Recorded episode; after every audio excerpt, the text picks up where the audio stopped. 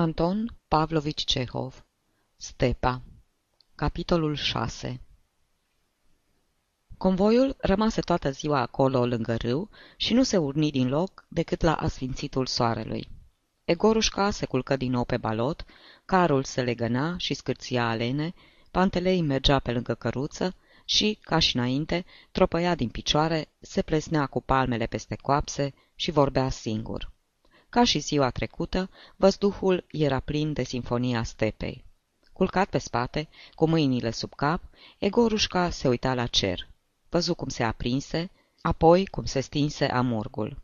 Îngerii păzitori, care își întinseseră peste zare aripile lor de aur, se pregăteau acum să se culce. Ziua se sfârșise cu bine. Noaptea se arăta liniștită și senină, așa că puteau să stea fără grijă la ei acasă, în cer. Băiatul văzu cum se întuneca încet, încet văzduhul, văzu cum se lăsa negura pe nesimțite, peste pământ și cum se aprindeau stelele, sus, una după alta. Dacă te uiți mult la cerul cel adânc, fără să-ți iei ochii de la el, ți se furișează și în gând și în suflet simțământul unei singurătăți fără sfârșit. Ți se pare că ești neînchipuit de singur și tot ce până atunci ți se părea apropiat și drag, începe să-ți fie străin și își pierde orice valoare. Telele, care de mii de ani se uită din înălțimi, și până și cerul plin de taine și negura, toate atât de indiferente față de scurta viață omenească, îți apasă sufletul cu tăcerea lor atunci când rămâi singur cu ele și încerci să le pătrunzi înțelesul. Gândul singurătății care ne așteaptă, pe fiecare în mormânt, pune stăpânire pe tine și viața ți se pare fără nădejde, înfricoșătoare. Ecorușca își aduse aminte de bunica lui, care dormea acum în cimitir, sub vișini. O văzu întinsă în sicriu, cu pitacii de aramă pe ochi, își aduse aminte cum au pus oamenii capacul peste sicriu și cum l-au coborât în groapă, apoi zgomotul înăbușit al bulgărilor de pământ, izbindu-se de capac. Și-o închipui în sicriul strâmt și întunecos, părăsită de toți, neputincioasă. I se păru că o vede trezindu-se și, neînțelegând unde se află, încercând să bată cu pumnii în capac și să strige după ajutor, și în cele din urmă, istovită de spaimă, murind a doua oară. Și-o închipui pe mamă sa moartă, apoi pe părintele Cristofor, pe contesa Dranițcaia, pe Solomon. Dar, cu toate silințele lui, nu izbuti să se vadă pe el însuși mort, într-un mormânt întunecos, departe de casă, părăsit de toți, lipsit de orice ajutor. Nu putea să-și închipuie că e cu putință să vină și lui rândul și îi se părea că el nu o să moară niciodată. Iar bătrânul Pantelei, căruia de mult ar fi trebuit să-i vină rândul, mergea pe lângă căruță și își depăna gândurile cu glas. Ce să spun, cum se cade boieri?" mormăia el înainte. Și-au dat feciorul la învățătură, dar, cum o scoate el la capăt, asta încă nu se știe. Cum spuneam, la Slaviano-Serbsk nu-i nicio școală din care să ieși cine știe ce mare cărturar. Dacă nu-i, nu-i, ce să mai vorbim. Dar băiatul-i bun, nimic de zis. Când o crește mare, are să-l ajute pe taică său. Tu, Egor, ești mititel acum, dar când ai să fii om în toată firea, ai să ții și tu pe tată tău și pe mamă ta. Ca așa ai rânduit de Dumnezeu. Cinstește pe tatăl și pe mama ta. Și eu am avut copii. Numai ca o ars. Odată cu ei mi-a ars și nevasta. Așa-i cum îți spun. Mi s-a prins casa în noaptea de bobotează. Eu nu eram acolo. Eram plecat la Oriol. Da, la Oriol. Maria a fugit afară, dar și-a adus aminte că înăuntru dormeau copiii și s-a întors în goană înapoi. Și-a ars și ea cu ei. Da, așa. A doua zi nu le-a mai găsit decât oșcioarele. Pe la miezul nopții, căruțașii și Egorușca stăteau iarăși roată în jurul unui foc. Până să se aprindă ca lumea buruienile, Chiriuha și Vasea plecaseră să aducă apă dintr-o vâlcea și cu toate că se făcuseră nevăzuți în besnă, glasurile lor și zângănitul căldărilor se auzeau mereu, semn că vâlceaua nu era departe. Lumina focului așternea pe pământ o pată uriașă și tremurătoare și cu toate că era o noapte cu lună, dincolo de pata aceea roșie, totul se scufunda într-un întuneric de nepătruns. Plăcările îi orbeau pe căruțași, așa că nu vedeau decât o mică parte din drum. În întuneric, căruțele încărcate cu baloturi și cai păreau coline mari, cu liniile nelămurite.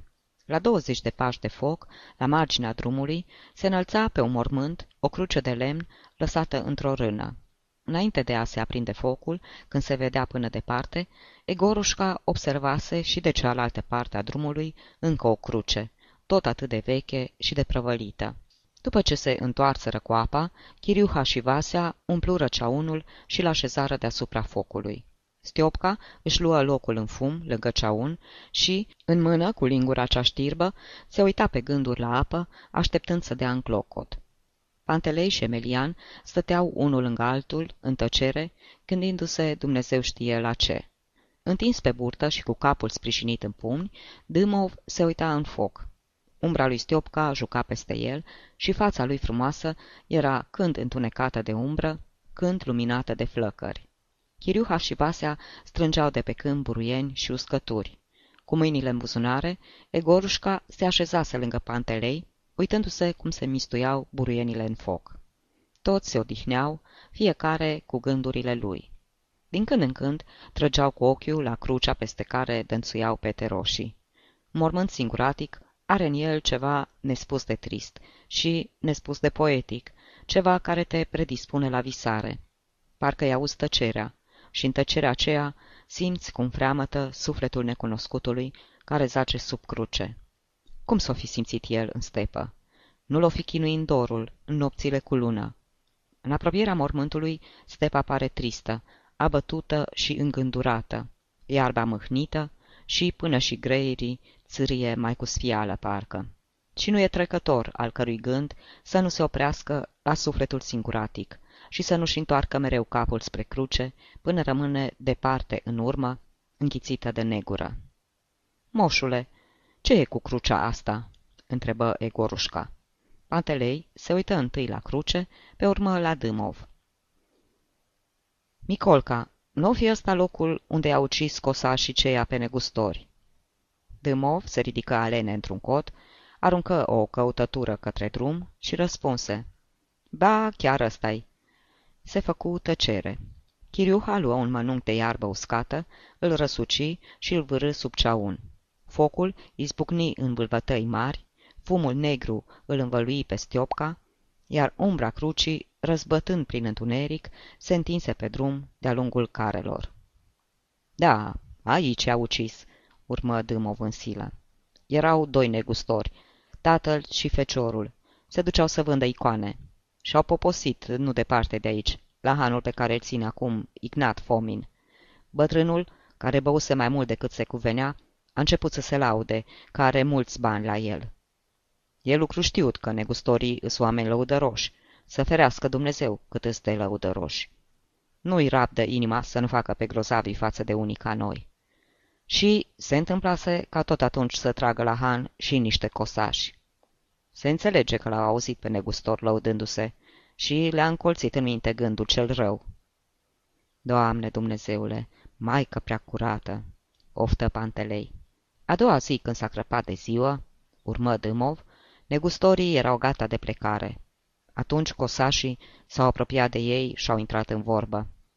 Noi am zice să mergem împreună în înălțimea voastră, una că te mai iei când ieși cu mai mulți, da, e și mai sigur, că locurile s cam pustii.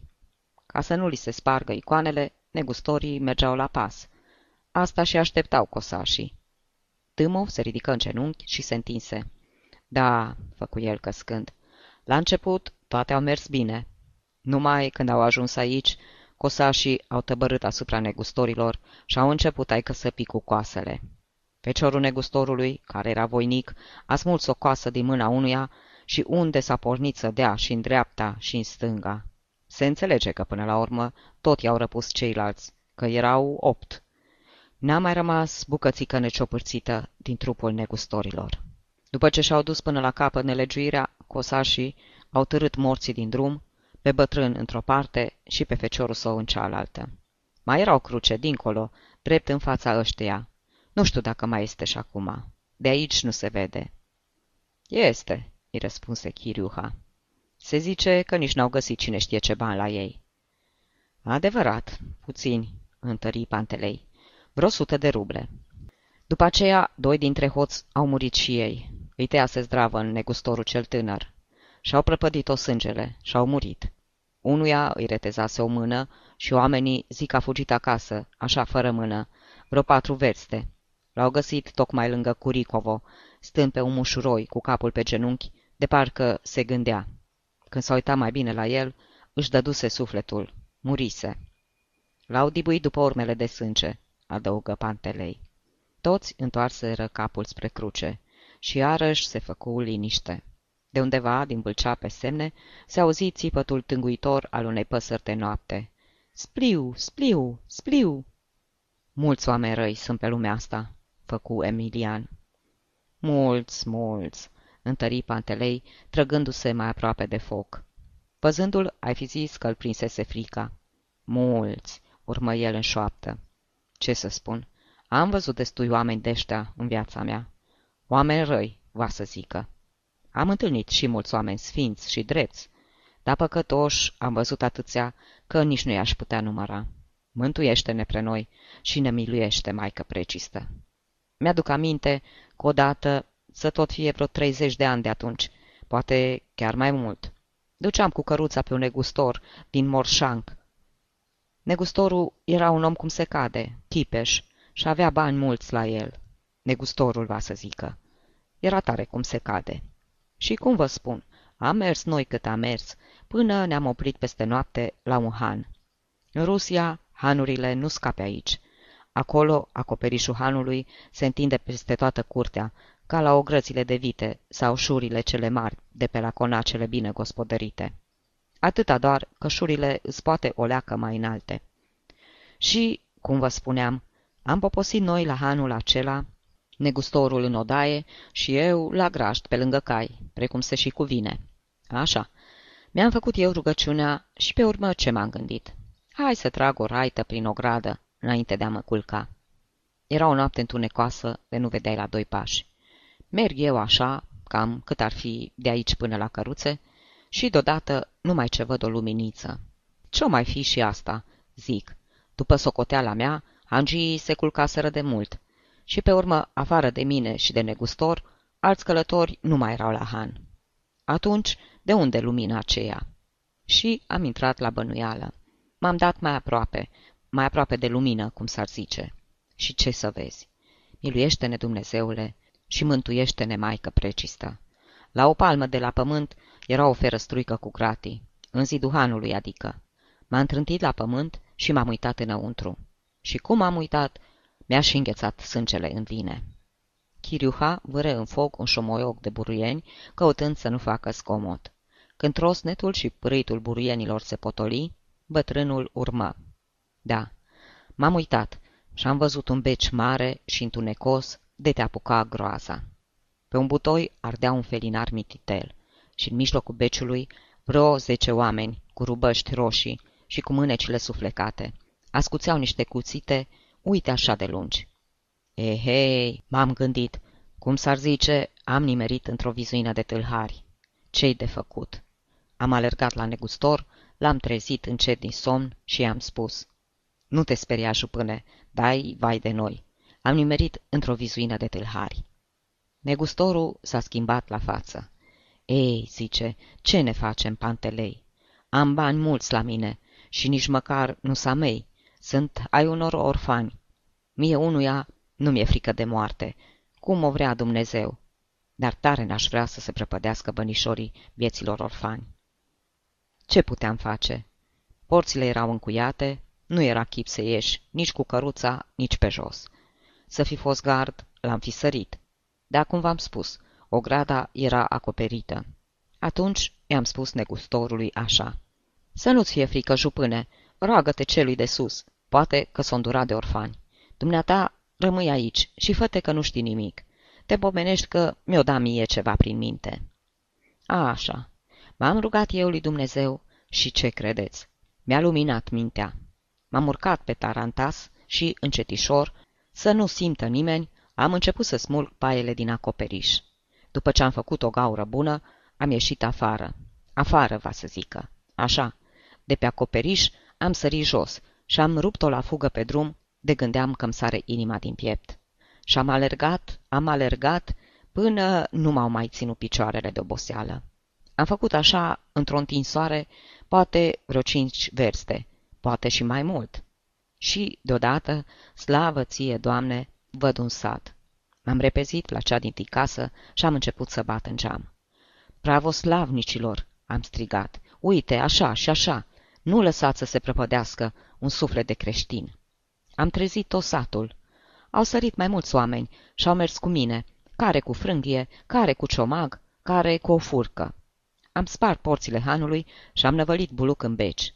În vremea asta, tâlharii isprăviseră de ascuțit cuțitele și se pregăteau să-l căsăpească pe negustor. Oamenii au pus mâna pe ei, i-au legat burduf și i-au dus în fața în la cealnicilor.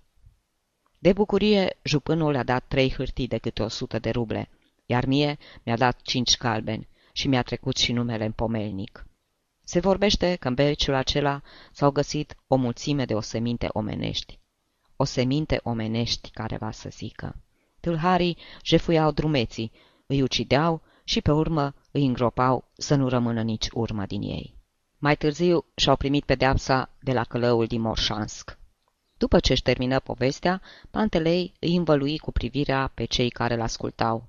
Toți tăceau și se uitau la el. Apa din ceaun dădu un clocot și Stiopca o spumi. Gata, slănina?" îl întrebă Chiriuha în șoaptă. Acuș, mai așteaptă puțin." Fără să-și ia ochii de la Pantelei, de parcă se temea să nu înceapă cumva vreo poveste în lipsa lui, Stiopca alergă până la căruțe, de unde, după câteva clipe, se întoarse cu o strachină de lemn și se apucă să frece slănina în ea. Altădată, început din nou Pantelei, tot în șoaptă și tot fără să clipească, mergeam cu căruța cu alt negustor. Îl chema Piotr Grigorici, țin minte ca acum. Era un om bun, negustorul va să zică. Ca și atunci am tras la un han.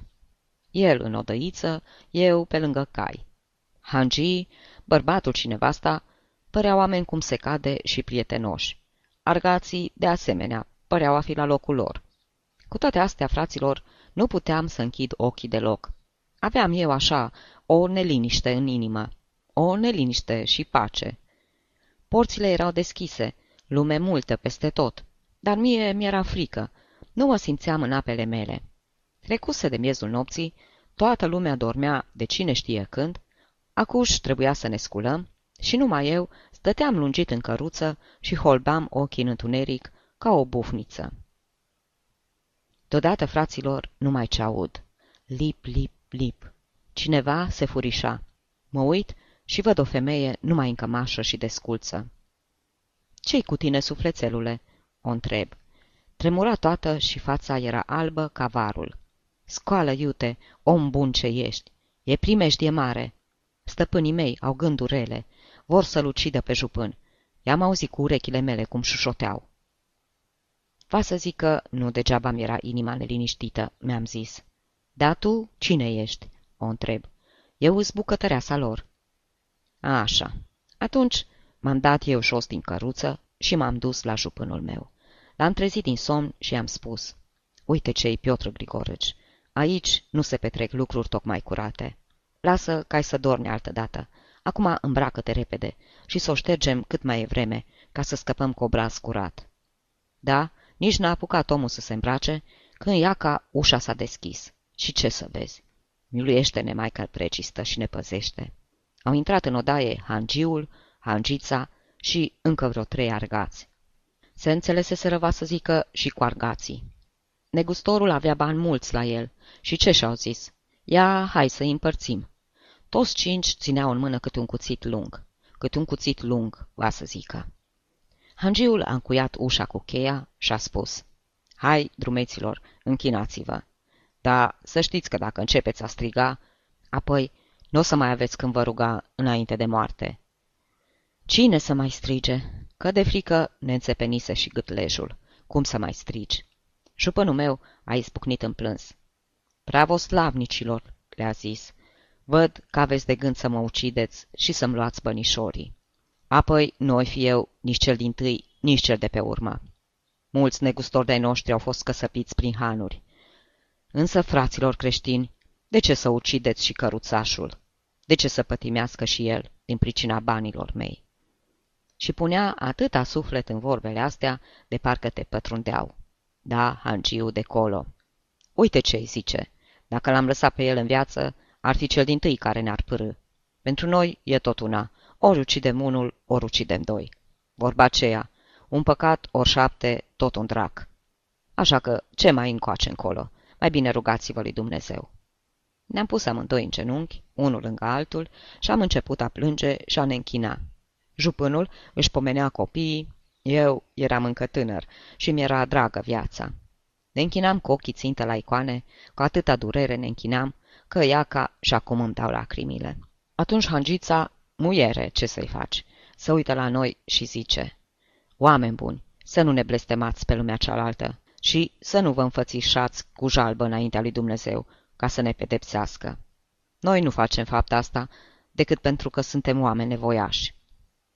Noi ne-am mai rugat cât ne-am mai rugat, am mai plâns cât am mai plâns și ea ca Dumnezeu ne-a auzit. I s-a făcut milă de noi, va să zică. Tocmai când îl apucase hangiu pe negustor de barbă, ca să-i taie beregata, numai ce am auzit bătând în ferăstruică. Ne-am lăsat cu toții la pământ, iar hangiului i s-au muiat mâinile. Și iar s-au auzit bătăi în ferestruică, apoi un glas strigând. Piotr Grigorici, aici ești? Gătește-te de drum, că trebuie să plecăm. Văzând că a venit cineva după jupânul meu, hangii s-au speriat cumplit și au rupt-o la fugă. Iar noi am ieșit repede în ogradă, am înhămat caii și pe aici ne-a fost drumul. Și cine a bătut în ferăstruică?" întrebă Dâmov. În ferăstruică? Vreun înger sau vreun sfânt, pe semne trimis de bunul Dumnezeu. Ca altul n-avea cine. Când am ieșit noi din ogradă, nu era țipenie de om pe drum. Mâna lui Dumnezeu, va să zică. Pantelei mai spuse și alte povești, toate cu tâlhari și cu cuțite lungi, se vedea că de colo că erau născociri. Cine știe, poate că le auzise și el de la alții, sau poate că le scornise singur, cândva de mult. Și cu timpul, tocindu-i se ținerea de minte, se amestecaseră cu întâmplările trăite, fără ca el să-și mai dea seama care din ele era adevărată și care născocită. Se poate, și așa și așa. Însă, ceea ce era ciudat, e că și noaptea aceea, și în tot lungul drumului, de câte ori povestea câte ceva, Pantelei alegea cu deosebită plăcere întâmplări născocite, fără să vorbească niciodată despre acelea prin care trecuse într-adevăr în viața lui. Oricum ar fi fost, Egorușca îl credea cuvânt cu cuvânt, încredințat că tot ce spunea bătrânul era adevărat. Dar, mai târziu, când își aducea aminte de Pantelei, îi se părea lucru neînțeles că un om ca el, care cutreierase toată Rusia, care văzuse atât de multe și știa atâtea, căruia îi arseseră de vii și copiii și nevasta, își nesocotea viața bogată în întâmplări și de câte ori se găsea în jurul unui foc, ori tăcea, ori povestea lucruri care nu se petrecuseră niciodată. În timp ce mâncau, nimeni nu scoase o vorbă. Fiecare se gândea la cele ce auzise mai înainte. Viața e și cumplită, dar și frumoasă, și de aceea, oricât de înfricoșătoare ar fi o întâmplare povestită în Rusia, oricât ar înflori o povestitorul cu viziuni de tâlhari, cu cuțite lungi sau cu minuni dumnezeiești, ea va aminti fără îndoială celor care o ascultă câte o întâmplare petrecută aievea și doar vreunul cu mintea luminată de învățătură de să uita la el cu neîncredere, însă fără să sufle nici acela o vorbă. Crucea de lângă drum, baloturile negre, întinderile nesfârșite și soarta tuturor celor adunați în jurul focului erau atât de înfricoșătoare și de neasemuite, încât tot ce ar fi fost nefiresc, fie într-o poveste închipuită, fie într-una adevărată, pălea, făcând-o una cu viața. Mâncau cu toții, de-a dreptul din ceaun, numai pantelei stătea mai la o parte, sorbindu-și fiertura dintr-o strachină de lemn. Nici lingura lui nu era la fel cu a celorlalți. Era de chiparos și avea o cruciuliță la coadă. Uitându-se la ea, Egorușca își aduse aminte de păhăruțul de candelă cu care Pantelei băuse apă și îl întrebă încet pe Stiopca. De ce stă moșul așa la o parte?" El e de credință veche," îi răspunse șoapte Stiopca și Vasea, cătând unul la altul cu înțeles, de parcă era vorba de cine știe ce meteahnă sau nărav ascuns. Tăceau cu toții, adânciți în gânduri. După niște povești atât de înfricoșătoare, nimeni nu mai avea chef să vorbească de nimicuri. Deodată, în mijlocul acelei tăceri, Vasea se îndreptă din mijloc și, ațintindu-și în beznă ochii stinși, trase cu urechea. Ce este?" îl întrebă Dâmov. Vine cineva," îi răspunse Vasea. Unde-i?" Uite-l colo, de-abia se zărește." Dar, în partea unde se uita Vasea, nu se vedea nimic în întuneric. Toți ascultară cu luarea minte. Degeaba, nu auziră niciun pas de om. Pe drum?" îl întrebă iarăși Dâmov. Nu, peste câmp. Vine încoace, spre noi." Câteva clipe trecură în tăcere. Cine știe, poate că negustorul care e îngropat s-o fi plimbând prin stepă," zise Dâmov. Toți se uitară cu coada ochiului la cruce, apoi unul la altul și deodată izbucniră în râs. Le era rușine de spaima lor. De ce să se plimbe?" făcut Pantelei. Numai morții pe care nu vrea să primească pământul umblă așa noaptea. Cu cei doi negustori e altă poveste. Ei și-au primit cununa de mucenici. Dar deodată se auziră pași. Cineva se apropie repede. Duce ceva cu el," zise Vasea. Nu trecu mult și începu să se audă iarba foșnind și buruienile trosnind sub picioarele celui care se apropia. Dar, din pricina focului, nu se vedea nimic. În sfârșit, pașii se auziră aproape de tot, cineva tuși, lumina pâlpâitoare a focului se trase în lături, pânsa le căzut de pe ochi și înaintea căruțașilor se ivi un om. Fie că flăcările izbucniseră mai cu putere în clipa aceea, fie că toți voiau să vadă mai întâi fața străinului, nu știu cum se făcu, dar de la prima aruncătură de ochi îi izbi zâmbetul lui și nici de cum înfățișarea sau îmbrăcămintea. Un zâmbet neînchipuit de bun, deschis și blând, ca al unui copil trezit din somn, unul din acele zâmbete molipsitoare, cărora ți-ar veni greu să nu le răspunzi tot cu un zâmbet. Când se uitară mai bine, văzură că necunoscutul era un bărbat de vreo 30 de ani, urât și fără nimic deosebit. Un ucrainian deșirat, cu nasul lung, cu brațele și picioarele lungi. De altfel, toate erau lungi la el, numai gâtul îl avea scurt, atât de scurt încât omul părea adus de spate. Purta o cămașă albă și curată, cu guler înflorat, șalvari tot albi și cisme noi. Pe lângă căruțaș arăta fercheș. Ținea în brațe ceva mare și alb, ciudat la prima aruncătură de ochi, iar de după umăr ieșea la iveală țeava unei puști de vânătoare, lungă și ea.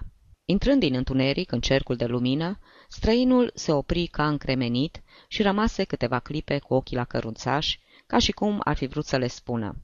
Ia, uitați-vă la mine, ce frumos zâmbesc! Apoi se apropie de foc, zâmbi și mai deschis și le spuse. Poftă bună, fraților! Poftește cu noi la masă, îi răspunse Pantelei pentru toți. Necunoscutul lăsă lângă foc povara din brațe, era o dropie împușcată și le mai ură încă o dată poftă bună. Căruțașii se apropiară de dropie și începură să o cerceteze. Frumoasă pasăre, cu ce ai împușcat-o?" întrebă Dâmov. Cu alice de iepuri. Cu cele de rațe nu poți atinge, că dropia nu te lasă să te apropii. Nu vreți să o cumpărați, fraților? O las cu 20 de copeici. Da, ce să facem cu ea? Că nu-i bună decât friptă. Fiartă e tare ca talpa. Îți rup dinții întrânsa. Eh, păcat. Dacă aș duce la boieri la conac, aș lua pe ea 50 de copeici. Dar e departe, la vreo 15 verste. Omul se așeză, își coborâ pușca de pe umăr și o lăsă lângă el. Avea o înfățișare somnoroasă și galeșă și zâmbea mereu, clipind din ochi de dogoarea focului și gândindu-se pe semne la un lucru foarte plăcut. Îi dă dură și lui o lingură și omul începu să mănânce.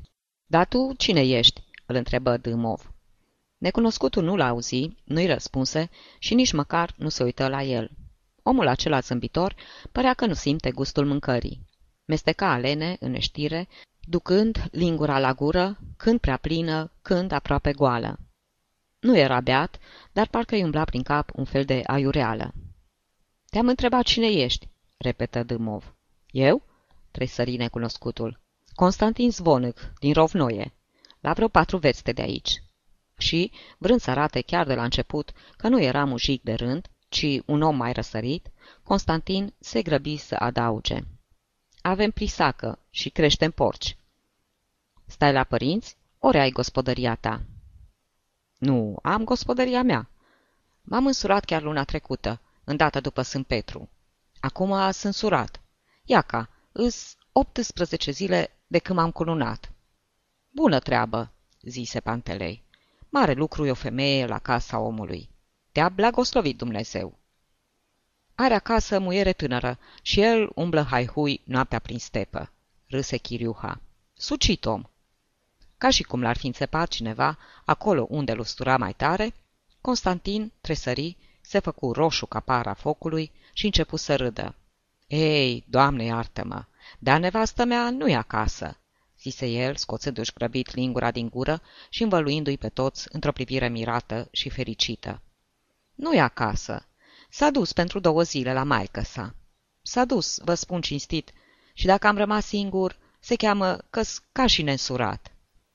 Constantin dădu din mână, apoi scutură din cap. Ar fi vrut să se lase iarăși în voia gândurilor lui, dar fericirea care ilumina fața nu îi îngăduia.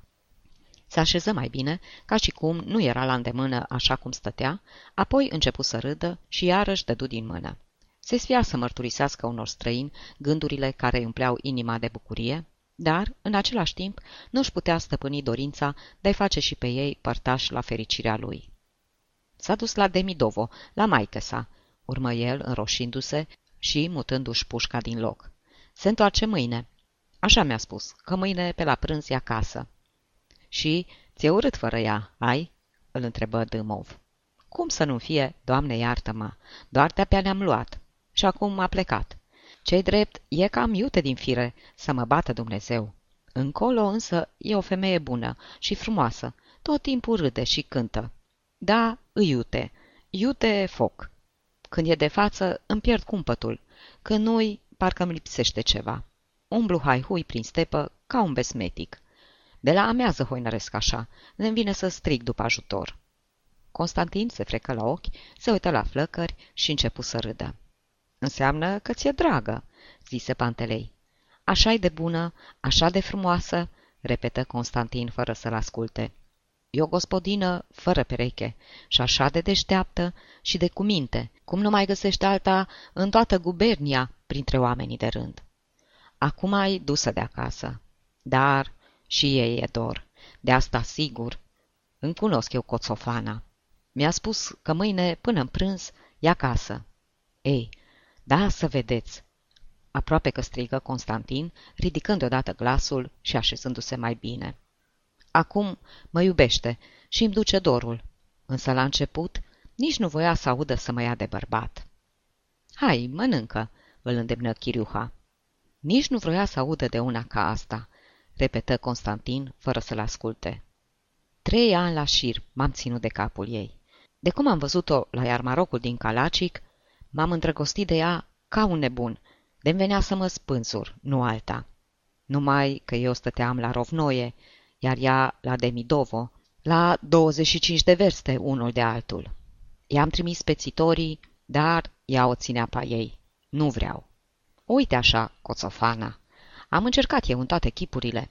I-am dat o pereche de cercei, i-am dat turtă dulce, o jumătate de pud de miere. Degeaba. Nu vreau. Ăsta era răspunsul. Măi, drăcia dracului, ce să mă fac? Acum, dacă stăm și judecăm drept, apoi eu nu prea de neasul ei. Ea e tânără, chipeșă, iute ca spiritul, pe când eu sunt bătrân, am aproape 30 de ani și frumos ca dracu, cu barbă de țap și cu obrazul numai bube. Ce să mai vorbim, nu-i pe potrivă și pace. Atâta doar că stineam de oameni cuprinși. De altfel, și neamul ei, Vahramenco, e înstărit. Are trei perechi de boi și doi argați. Și, cum vă spun, fraților, m-am îndrăgostit lulea. Mai, mai să-mi prăpădesc mințile. Nu puteam să dorm, nu puteam să mănânc și mi umbleau prin cap tot felul de gânduri. Mă rog, eram așa de buimăcit de să ferească Dumnezeu. Eu nu mai puteam de dragul ei, iar ea tocmai la Demidovo. Atunci, ce credeți că făceam? să mă bată cel de sus dacă vă mint. Mă duceam pe jos de trei ori pe săptămână, numai așa, să o văd câteva clipe.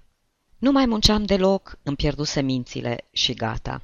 Aș fi fost în stare să mă tocmesc argat la Demidovo, numai să fiu aproape de ea. Cum v-am spus, îmi pierduse mințile. Mama chemase o babă să mă descânte, iar tata de câteva ori era cât pe ce să mă omoare în bătăi. Trei ani m-am pârpălit așa, până ce într-o bună zi m-am hotărât. Mă duc la târg, la naiba de muiere, și mă tocmesc vizitiu. Ce să fac? Pe semne că nu mi-a fost scris o iau și basta. Mă duc de pași la Demidovo, să o mai văd odată și pe urmă gata. Constantin își lăsă capul pe spate și se porni să râdă mărunțel și cu atâta veselie, cum nu râde omul decât când îi trage cuiva o păcăleală zdravănă. Când să intru în sat, numai ce o văd pe malul râului cu mai mulți flăcăi. Urmă el. Mi s-a urcat sângele la cap. Am chemat-o la o parte și, vreme de un ceas, i-am tot spus câte în lună și în stele. Și, să vedeți comedie, s-a îndrăgostit fata de mine. Trei ani de zile nici n-a vrut să mă vadă în ochi. Și, pentru câteva vorbe acolo, m-a și trăgit. Și ce vorbe i-ai spus?" îl întrebă Dâmov. Ce vorbe? Parcă le mai țin minte. Atunci îmi curgeau pe nerăsuflate, ca apa de la izvor. Glu, glu, glu. Iar astăzi n-aș fi în stare să spun măcar una singură. Și Iaca m-a luat. Acum s-a dus la maică sa, Coțofana, și eu hoinăresc prin stepă. Nu pot să stau acasă. N-am astâmpăr. Mișcându-se stângaci, Constantin își scoase picioarele de sub el, se întinse la pământ și își sprijini capul în pumni. Dar, îndată se ridică, apoi iarăși se așeză. Oamenii înțeleseră că aveau în fața lor pe cel mai îndrăgostit dintre îndrăgostiți, pe cel mai fericit dintre fericiți. În fiecare mișcare a lui, în zâmbet, în priviri, se ghicea o fericire aproape dureroasă. Omul nu-și mai găsea locul, nu știa cum să se mai așeze, ce să mai facă, până într-atât îl stăpânea gândul dragostei lui. Însă, după ce își deschise inima în fața celor străini, se simți parcă mai ușurat. Rămase liniștit lângă foc și cu ochii ațintiți în flăcări, se lăsă în voia visurilor. Uitându-se la omul acela atât de fericit, căruțașii se întristară. Începu să le fie și lor dor de fericire. Căzură cu toții pe gânduri. Dâmov se ridică și, călcând omol, făcu în conjurul focului. După mers, după felul cum își mișca umerii, se vedea că sufletul îi era chinuit de dor. Rămase o clipă pe gânduri, se mai uită odată la Constantin, apoi se așeză din nou la locul lui. În vremea asta, focul începuse să se potolească. Flăcările nu mai jucau, iar pata cea roșie, pe care jeraticul o arunca în besnă, se micșorase și se întunecase. Și, cu cât scădea focul, cu atât noaptea părea mai luminoasă.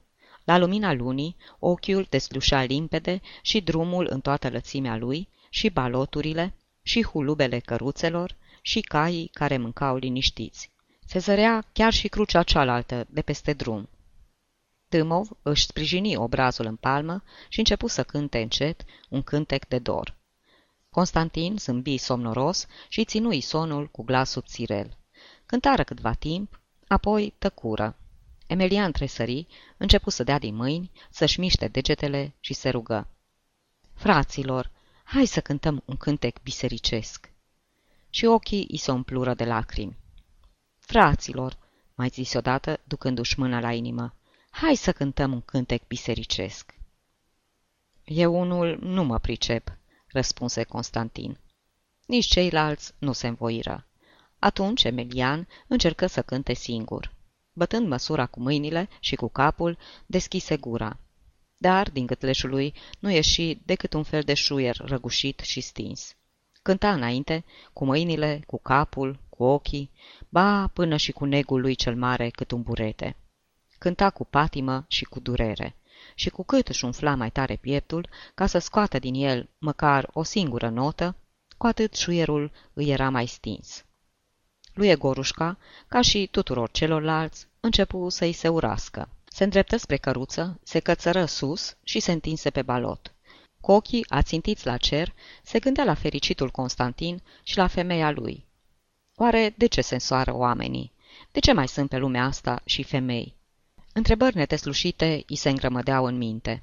Își zicea că un bărbat trebuie să se fi simțind grozav de bine când are în apropierea lui o femeie frumoasă, veselă și darnică în mângâieri. Își aduse deodată aminte de contesa Dranitskaya și se gândi ce plăcut ar fi să-ți trăiești viața alături de o femeie ca ea și că ar lua-o bucuros de nevastă, bineînțeles, dacă nu i-ar fi rușine. I se păru că-i vede sprâncenele și ochii, caleașca și pendula aceea cu călărețul de aur.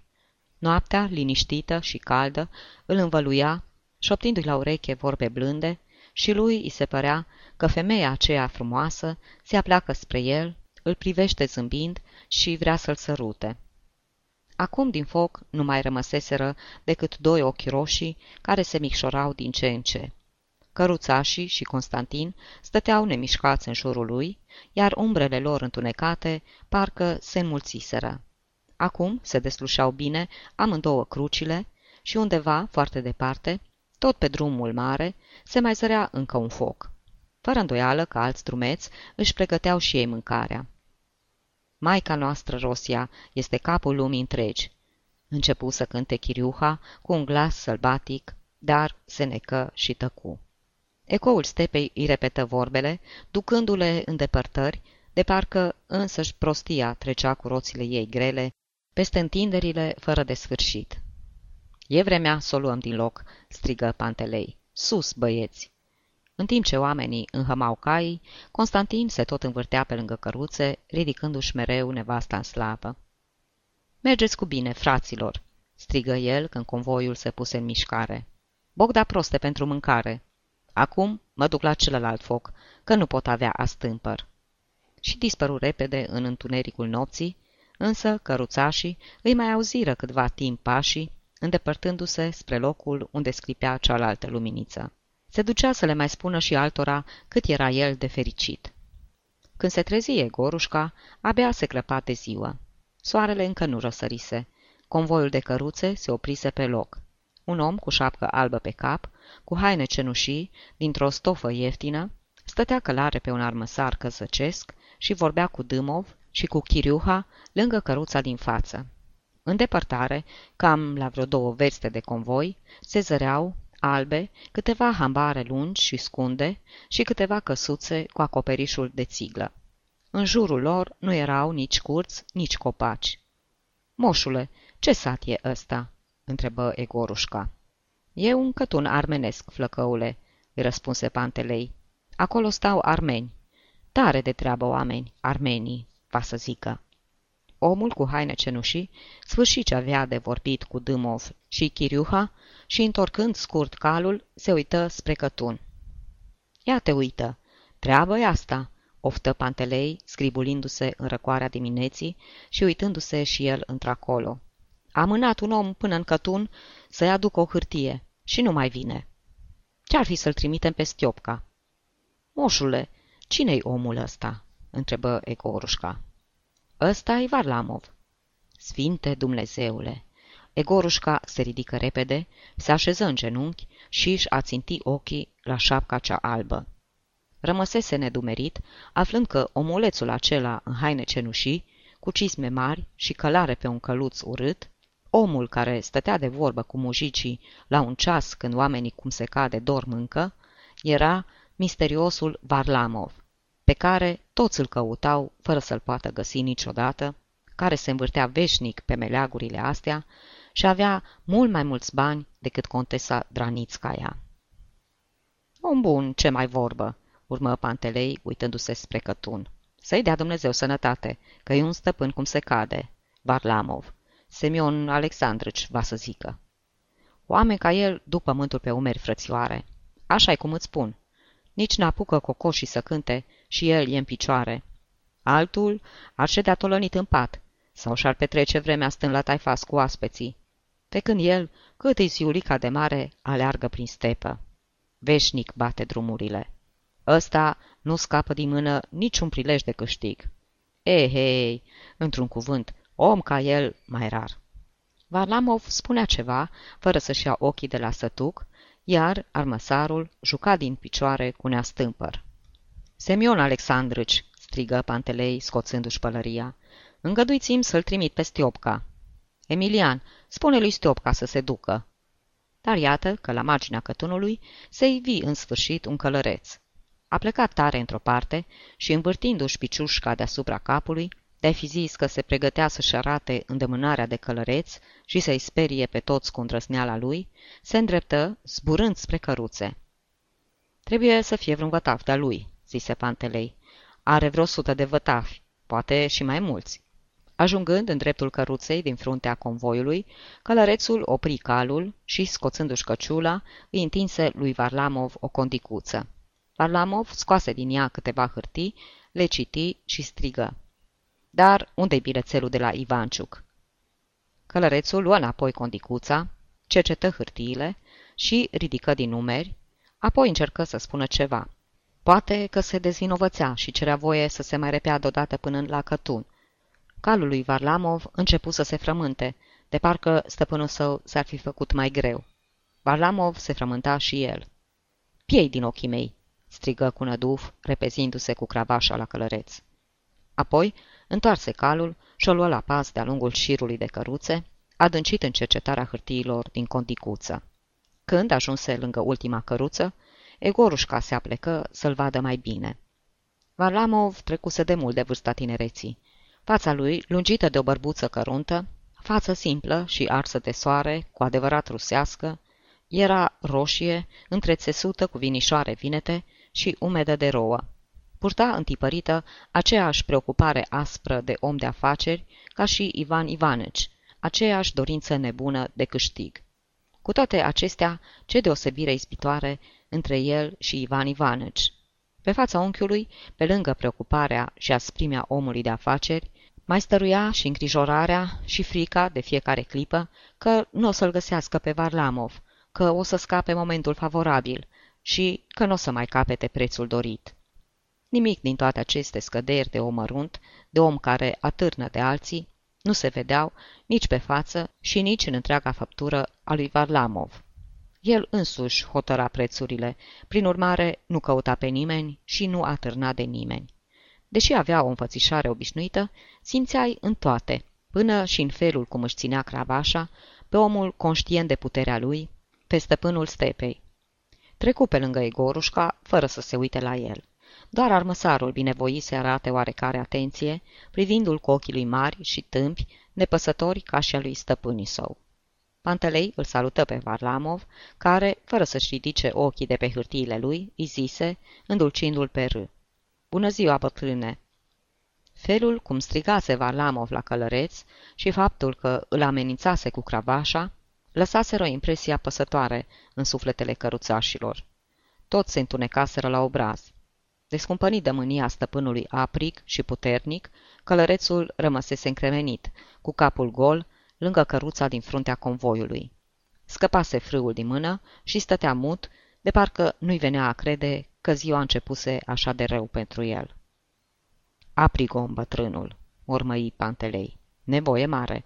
Alminteri, om bun. N-ar obicui pe nimeni fără vină. Ferească Dumnezeu. Alminteri, după ce își cercetă hârtiile, Varlamov își vârâ condicuța în buzunar. Atunci, ca și cum i-ar fi ghicit gândul, armăsarul se opinti și, fără să mai aștepte îndemnul stăpânului, o luă în trap întins pe drumul mare de stepă. Sfârșitul capitolului 6